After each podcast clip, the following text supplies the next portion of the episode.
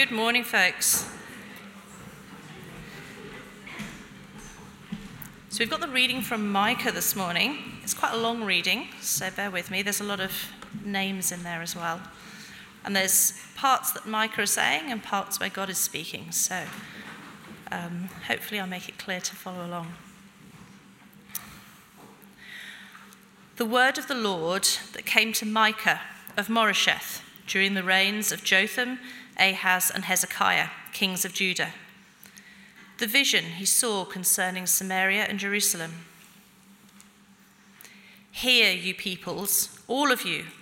Listen, earth and all who live in it, that the sovereign Lord may bear witness against you, the Lord from his holy temple. Look, the Lord is coming from his dwelling place. Great timing. He comes down and treads on the heights of the earth.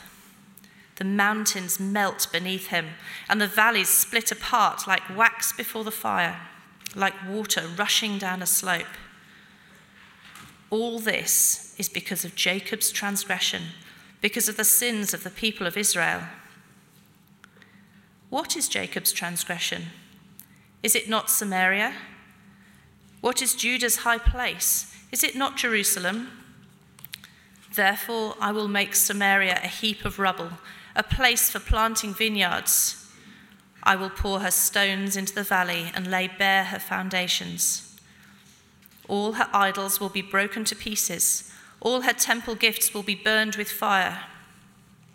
I will destroy all her images, since she gathered her gifts from the wages of prostitutes.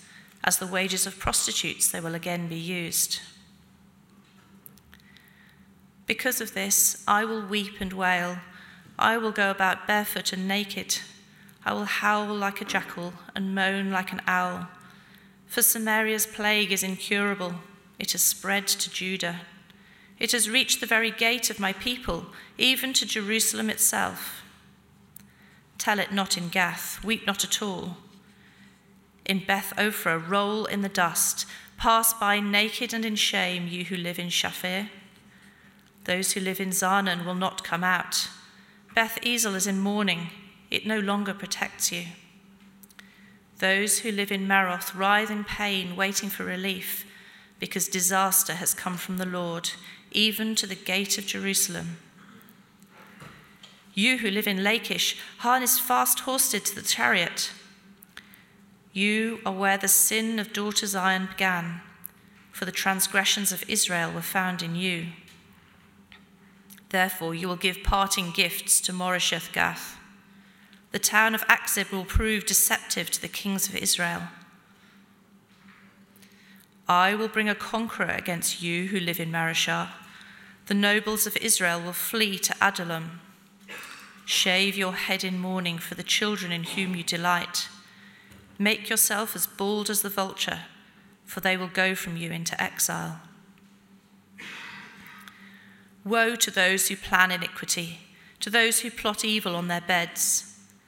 At morning's light they carry it out, because it is in their power to do so. They covet fields and seize them, and houses and take them. They defraud people of their homes, they rob them of their inheritance. Therefore, the Lord says, I am planning disaster against this people, from which you cannot save yourselves. You will no longer walk proudly, for it will be a time of calamity. In that day, people will ridicule you.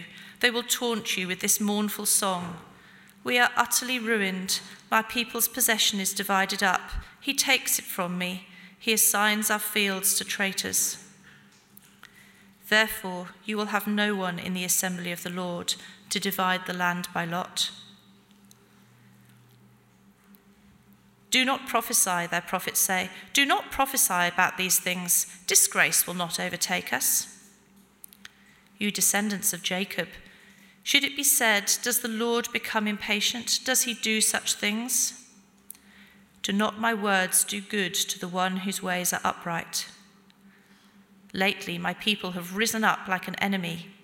You strip off the rich robe from those who pass by without a care, like men returning from battle. You drive the women of my people from their pleasant homes. You take away my blessing from their children forever. Get up, go away, for this is not your resting place, because it is defiled, it is ruined beyond all remedy. If a liar and deceiver comes and says, I will prophesy for you plenty of wine and beer, that would be just the prophet for this people. I will surely gather all of you, Jacob. I will surely bring together the remnant of Israel. I will bring them together like sheep in a pen, like flock in its pasture. The place will throng with people. The one who breaks open the way will go up before them. They will break through the gate and go out. Their king will pass through before them, the Lord at their head.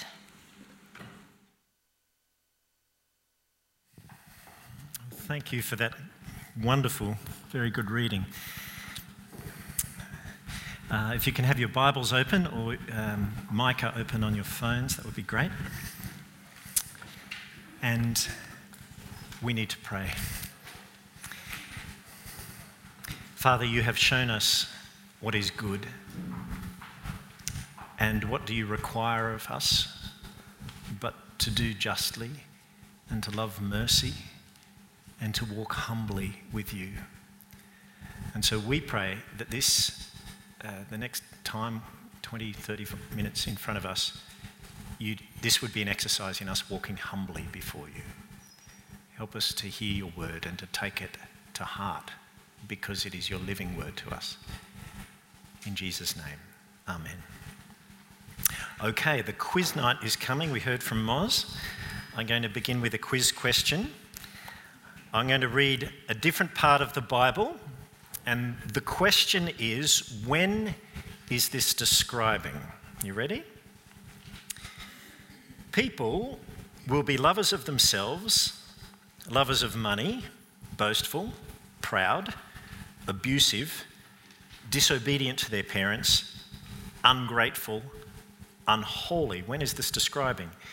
People will be without love, unforgiving, slanderous, without self control, brutal, not lovers of the good, treacherous, rash, conceited, lovers of pleasure rather than lovers of God, having a form of godliness but denying its power.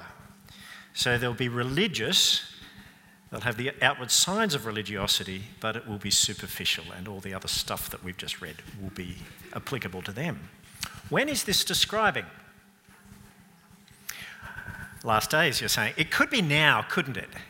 It could be now. Or it could have described things in the first century, that's when it was written, 2 Timothy chapter 3. Or in fact, it could have described very well the 8th century BC in the time of Micah. Micah was a prophet from a small country town west of Jerusalem named Moresheth. Micah prophesied during the reign of three Judean kings Jotham, Ahaz, and Hezekiah. Good, very bad, good. Well, two out of three isn't bad, is it? Well, that's enough, in fact, to breed complacency, a superficial veneer of religion, but lacking any personal transformation in regard to the Lord. That was Israel in the time of Micah. Or more precisely, Israel and Judah, a split kingdom which together constitutes the people of God. And in the first verse, Micah chapter 1, verse 1, we hear that Micah's prophecy was a vision concerning the capitals of the two nations Samaria to the north and Jerusalem to the south. It's a vision concerning the capitals. God's plans to bring blessing to the world were focused on his people, and as such, the cities of Samaria and Jerusalem are the, if you like, the epicenters of God's designs for the whole world. That's where it's going to be focused. And this means that Micah's vision about Samaria and Jerusalem has relevance not just for the people of Israel, but in fact for the whole world. Verse 2 Hear, you peoples, all of you, Listen, earth, and all who live in it. Here is a message for the whole world. Well, what sort of message is it? Is it an encouraging message? No, it's not. Verse 2 Hear, you peoples, all of you, listen, earth, and all who live in it, that the sovereign Lord may bear witness against you. The Lord from his holy temple. The world has a case to answer. And the Lord is a prosecuting witness. The Lord is going to bear witness against the world. The Lord is the prosecuting witness against the world who is coming. Verse 3 Look, for the Lord is coming from his dwelling place. He comes down and he treads on the heights of the earth. The mountains melt beneath him, and the valleys split apart like wax before the fire, like water rushing down a slope. Micah's message is to all the people of the world the message that the Lord is coming as prosecutor. Now, that is a fearful thing which calls for urgent action. This was the message that Jesus himself announced when he appeared in Galilee as the prophet at the end of time. The time has come, the kingdom of God is at hand. Repent and believe the good news. There was an urgency. Jesus, in his teaching, uh, returned to this theme of the Lord coming in judgment often. In other words, we cannot dismiss this theme of the Lord coming to judge as something minor, something tangential to Jesus' main message. It was Jesus' main message. And it remains so in the book of Acts and in the New Testament letters. So, this message from Micah to the world that the Lord is coming, it remains God's word to us. But perhaps the biggest surprise of all in Micah is the reason. Why is the Lord coming against the nations of the world? Now, we would assume that the reason he's coming against the nations of the world is because the nations are guilty. And yet, verse 5 gives us a different reason. All this because of Jacob's transgression, because of the sins of the people of Israel. What's it saying? The Lord is, is uh, the world is being judged because of Israel's sin. And you think, what's going on there? I take it that God's people, Israel, were the high watermark of the best that humanity could be. God had chosen to make himself known to Israel and Judah. He had told them what he wants of them. He has shown you, O man, what is good. He's told them what he wants of them. So, of all the people in the world, they are the best chance humanity has of getting it right. And the failure, therefore, of that group is a sad indictment upon the depravity of the rest of the world. It just shows how depraved the rest of the world is if the people that were meant to get it right cannot get it right. Israel has failed. The world is indicted. The Lord's coming with his case against everyone. And of course, the rot is most seen in the epicenters of failure Samaria and Jerusalem. What is Jacob's transgression? Is it not Samaria? What is Judah's high place? Is it not Jerusalem? What's the issue? The issue is idolatry. Ahaz, the middle king, in his lifetime, he totally rejected the worship of the Lord. He literally closed the doors of the temple in Jerusalem and he set up altars to pagan gods on the street corners of every street in Jerusalem. But even during the reigns of the good kings, Jotham and Hezekiah, people, translate, were going to church on Sunday. They were mouthing the right words, but then they were heading off during the week to worship the pagan gods in the high places on the mountain tops and the plateaus. Now, we might think, well, what, what's the big deal? What is God's beef about this? Can't he just take a chill pill? I mean, can't people just be free to express their spirituality in a way that's meaningful for them without being dictated by a God, frankly, who needs to relax? Well, there are three reasons First of all, idolatry makes us less human rather than more human. Uh, because we're made in the image of God. To worship Him, that's why we're made. To be fully human, therefore, is to be connected to our Creator and to be set free to worship Him, not the creation. But idolatry is to swap the worship of our Creator with the worship of things, and we are all prone to it. So instead of idolatry expressing our humanity, it actually corrupts us and diminishes us. 2 Chronicles 28 describes how Ahaz's worship of the god of Aram, that's Syria, involved him sacrificing his own son in the fire. What a horrific thing for a father to do.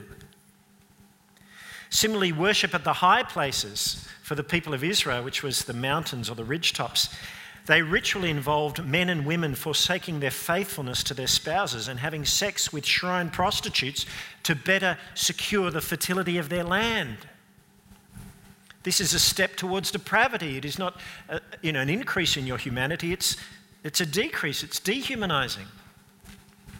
So that's the first reason why God has an issue with idolatry. The second is for ourselves idolatry limits God's blessing to us. Chapter 2, verse 7 Do not my words do good to those whose ways are upright? But if they're not upright, there's no good that's done.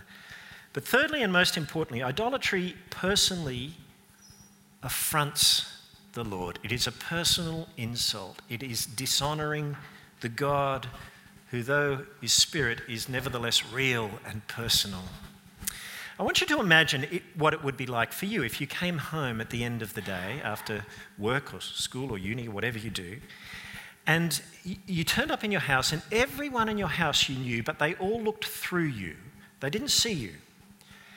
And they didn't acknowledge you. You were saying, Hi, it's me, I'm home. Guess what happened today? They just ignore you. And they respond as if you're not there. And then I want you to imagine that there was another person in the house who you didn't know, but they were walking around and they were pretending to be you. And your family, to your shock and horror, were, speaking to that person, that imposter, and relating to them as if it was you. Whereas when you said, hello, stop, please, you know, tr- listen to me, they just ignored you. Do you think you'd have a right to say, please stop doing that? You've swapped me for an impostor. You've got it wrong. You must treat me right. That to the Lord is what the nations are guilty of. Imagine you're the Lord who'd chosen some of them to make yourself known to them. You'd loved them. You'd redeemed them. You've provided for them. You've given them a land. You've prospered them. You've been patient with them. You've forgiven them, only for your special people to slip to the same corrupt idolatry as the rest of the world. The Lord is coming, says Micah. Samaria, a seat of idolatry, will be destroyed. Verse 7 All her idols will be broken to pieces, all her temple gifts. I'm putting things back the way they should be, in other words. You know, those temple gifts, those token nods in my direction, they'll be burned with fire. I'll destroy all her images since she gathered her gifts from the wages of prostitutes. As the wages of prostitutes, they again will be used. What is the right response to hearing that the Lord is coming like this? Let's be humble. The right response is to be distressed. Even for someone like Micah, who's on the right side of the Lord, even he is visibly and openly distressed. He says, Because of this, I will weep and wail. I will go about barefoot and naked. I will howl like a jackal I will moan like an owl. I will. Now, is he just being Middle Eastern here? It, it, you know, is he just one of these fiery Palestinian types, you know, who just love being outwardly expressive, whereas we're just more a bit demure? Or could it be that we ourselves are too cold, too indifferent, too hard hearted, as if we don't think the Lord's coming in judgment is real. But if we really knew what was coming, we'd, we'd also be openly distressed, like he would be. Micah wants each person to share in his distress. It's the first sign of repentance, actually. It's what happens when you humble yourself before the Lord. In other words, you take the announcement of judgment seriously and you take then the horror of your sin seriously. And with your heart, you turn back to Him. And so from verses 10 to 16, he goes through different townships where people live, which Alexa read so well. These are the townships. The rot has spread out from the capital cities into the countryside. We can't hear it in English, but apparently there is a play on words going on here. The, some townships, their place names have a positive meaning, and he says it's not going to be like that. And then some townships have a negative connotation, and he says it'll be like that and even worse. You rich people of Stirling,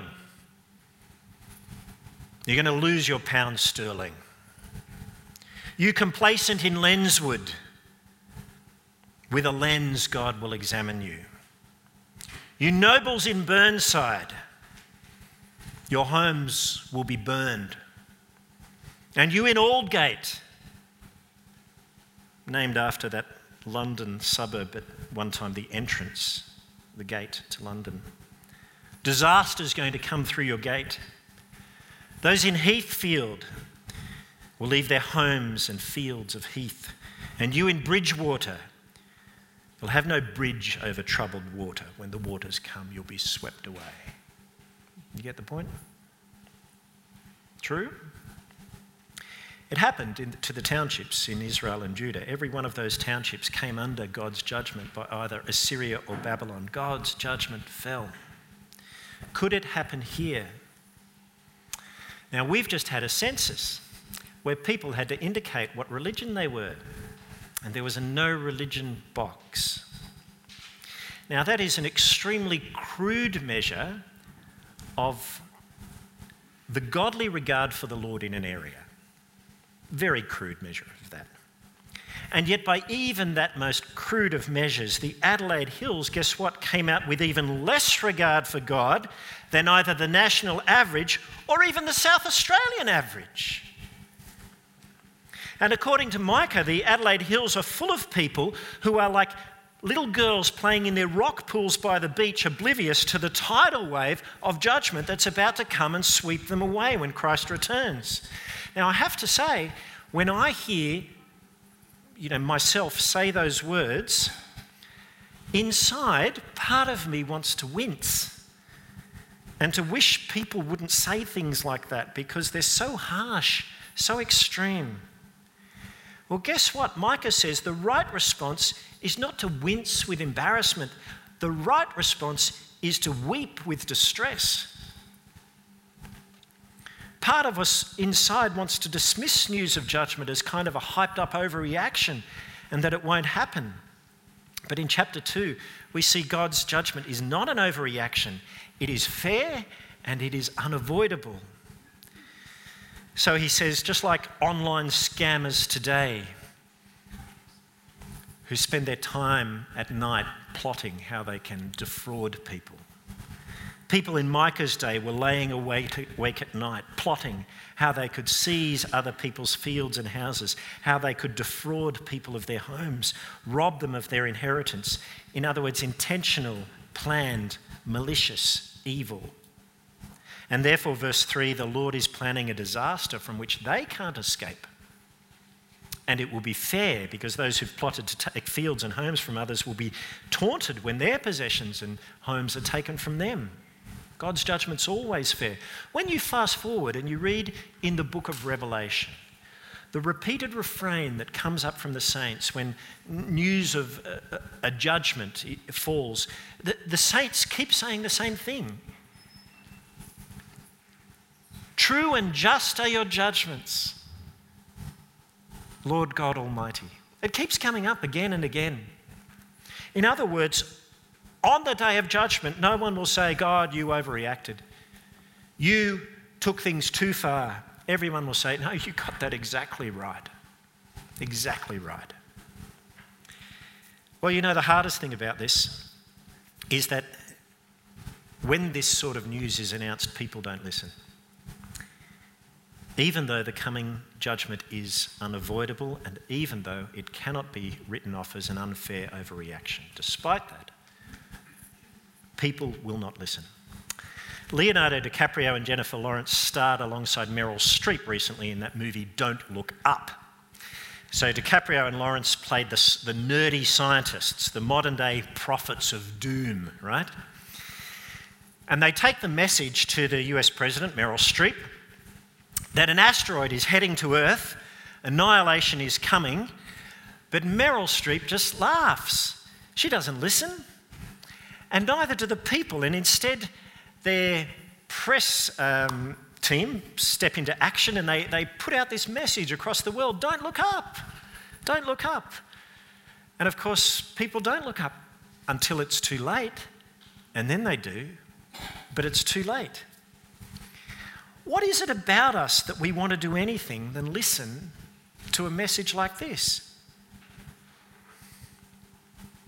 Well, I take it that if we listen to a coming message of doom or judgment, then the little world of security that we've spent our lives building up around us, that's going to be seen as nothing and worthless. And that's too frightening. And indeed, we'd have to face up to our sin and we'd have to do something about it, wouldn't we? Well, in Micah's day, they not only ignored his message, they became even more brazen in their sin, treating one another like enemies. Chapter 2, verse 8 stripping off the robe of those who passed by without a care, driving the women of Micah's people from their homes, making things worse for them on the day of judgment. What is wrong with us that despite God sending his prophets, telling them of the judgment to come, we refuse to listen? Verse 11 If a liar and deceiver comes and says, I'll prophesy for you plenty of wine and beer, that would be just the prophet for this people. Doesn't that describe Adelaide Hills to a T? Plenty of wine and beer, the best pubs in Adelaide, just within grasp. And I, I go, they're great, right? Wineries. Friends, that's not the substance of life, is it? Now, Whenever I give a talk like this, a talk, in other words, of the judgment to come, I can predict what will happen. So I've come to expect that at some point, maybe today, maybe in a week or someone will seek me out and tell me I shouldn't really speak like this. Because, and here are the reasons, either it's not the message that Jesus gives, or because it's not Christian, or because it will turn people away because people would just misinterpret it. Well, I can tell you it's precisely the message that Jesus himself spoke. It's hard to find a parable where the message of judgment isn't included. It's very Christian. The Apostles' Creed talks of Jesus coming to judge the living and the dead. And we need to hear it because unless people talk about the judgment to come, people are going to misinterpret the gospel. That is the news that God has sent a Saviour, because why would you need a Saviour if there's, if there's nothing to be saved from? In other words, we need to hear this. The world needs to hear it. The Lord is coming. And yes, because of Israel's sin, but their sin only shows up the massive failure of the rest of us. And instead of ignoring this or, or closing our ears, the right response is to be distressed. Because when judgment comes, it will be totally fair and unavoidable. And yet, the sad reality is tell people that and they won't listen. So, what hope is there? Well, there is no hope at all in us, but there is hope with God. In the last two verses of Micah 2, the chapter finishes with the astounding news that after all this, God, the Good Shepherd, will gather his sheep. Verse 12 I will surely gather all of you, Jacob. I will surely bring together the remnant of Israel. I will bring them together like sheep in a pen, like flock in a pasture. The place will throng with people. Salvation doesn't begin with us. It doesn't, it, it doesn't find its base in people's inherent goodness or in people being authentically spiritual or our capacity for awareness or self reflection. Salvation finds its origin in God, who is determined to be a shepherd of wayward sheep. God will seek out his sheep, God will gather them in, and he will save them. And that, friends, is the opening message of Micah. Now, you will be pleased to know that the next two messages have a lot more of hope in them. Wonderful messages, actually. But there is no mistake nor apology needed for beginning where we have. Because in Micah's message to his own people, God is teaching us humility and He's speaking to us today. And doesn't it begin with this? With an awareness of our own sin and that there is a Lord who takes it seriously. We have to be humble before Him. Well, what is the message to us today through Micah? Firstly, the Lord is coming. John the Baptist, of course, denounced the coming of the one who would burn up the chaff with unquenchable fire. He was speaking of Jesus. And yet, when Jesus came, that didn't happen. Yet, when Jesus came, he spoke of a time when he himself would come again of when the Son of Man will come in his glory, and then all the angels with him, and he will sit on his glorious throne. And all the nations, all the nations will be gathered before him, and then he will separate the people one from another, as a shepherd separates sheep from the goats. And to the sheep on his right, he'll invite them to come take your inheritance prepared for you since the creation of the world. But to the goats on the left, he'll send them away. Depart, you who are cursed, into the eternal fire prepared for the devil and his angels. He spoke of it. The Apostle Paul spoke of it as well. 2 Thessalonians chapter 1 God is just. He will pay back trouble to those who trouble you and give relief to you who are troubled and to us as well, because the Thessalonians were persecuted. This will happen when the Lord Jesus is revealed from heaven in blazing fire with his powerful angels. He will punish those who do not know God and do not obey the gospel of the Lord Jesus. They will be punished with everlasting destruction. They will be shut out from the presence of the Lord and from the glory of his might on the day he comes to be glorified in his holy people and to be marveled at among all those who have believed. We can't ignore it. You can't say this isn't really Christian. It's part of the New Testament's witness. The Lord will come. The Apostle John opens the book of Revelation with the same call as Micah to God's people in his day to open their eyes to what is coming. So Micah says, Look, the Lord is coming. John says, Look, he is coming with the clouds, and every eye will see him even those who pierced him, and all peoples on earth will mourn because of him. So the Lord is coming in judgment. That is part of God's message that still needs to be heard today. Secondly, but where are the Lord's prophets today? We are used to hearing prophets of our time. David Attenborough, a prophet the world reveres warning of impending doom, climate change, deforestation, many things to make us anxious. But who are those who speak often of the Lord who's coming to judge? I mean, no name really springs to my mind. Um, and even in the church, we go light on this, don't we?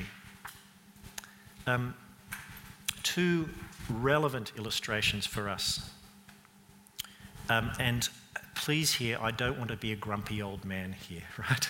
I appreciate so much the ministry of everyone in this church.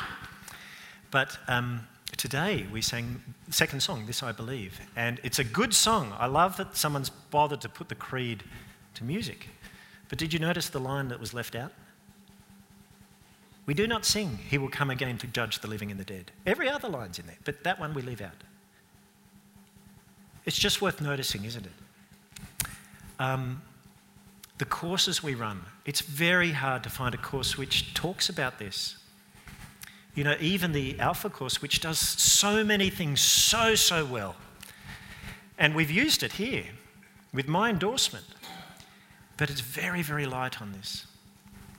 And, uh, you know, it's hard to find a course that t- does everything, right? So, so I don't want to dump on Alpha. But it's just interesting noting that we have a tendency to go light on what is a dominant theme in the New Testament.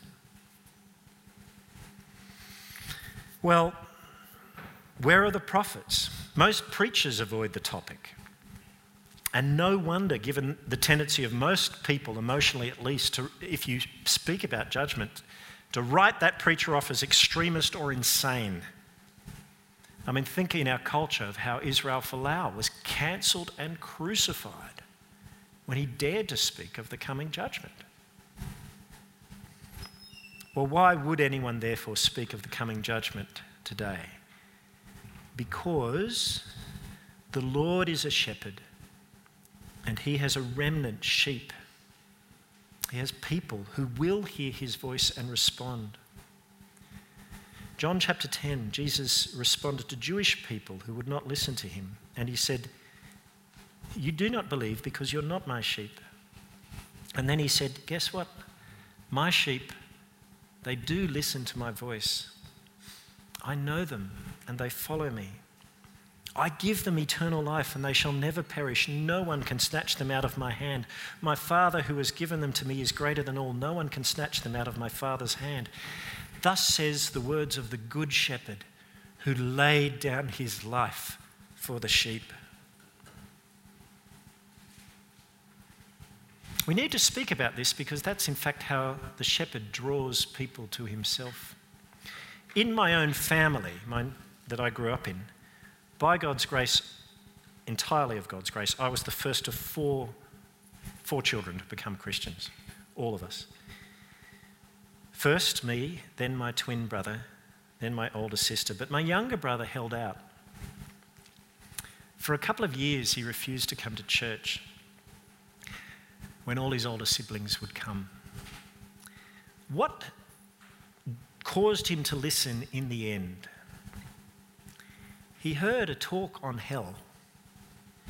He heard about the coming judgment. And in that word, he heard the voice of his shepherd calling him to turn his life around and surrender to Jesus Christ as Lord, and he did it because he didn't want to go to hell. He was one of the Lord's sheep who heard the voice of his shepherd calling him to come to him. And he trusted in Jesus as his Saviour. Micah has wonderful bits to come in the next two weeks, but it begins today with the announcement that the Lord is coming. And this is news that everyone in the world needs to hear, especially God's people who almost uniquely are prone to the temptation to say the right words, to be superficial on a Sunday, and yet to be idolaters the rest of the week. We need to listen. And whether we do or not will show us up as whether we are one of God's sheep or those just pretending. Now, does that make you afraid? Well, it could be a good sign, actually. Jesus said the standout characteristic of being one of his sheep is that they will listen. My sheep listen to my voice, and I know them, and they follow me. If you're afraid, I want you to now hear the assurance that Jesus gives. My sheep listen to my voice. I know them and they follow me, and I give them eternal life, and they shall never perish. No one can snatch them out of my hand. Father, give us humble hearts that will not dismiss this word, but hearts that will reflect on our own lives and in repentance, even distress and tears, turn to you and come to the Good Shepherd who laid down his life. Amen.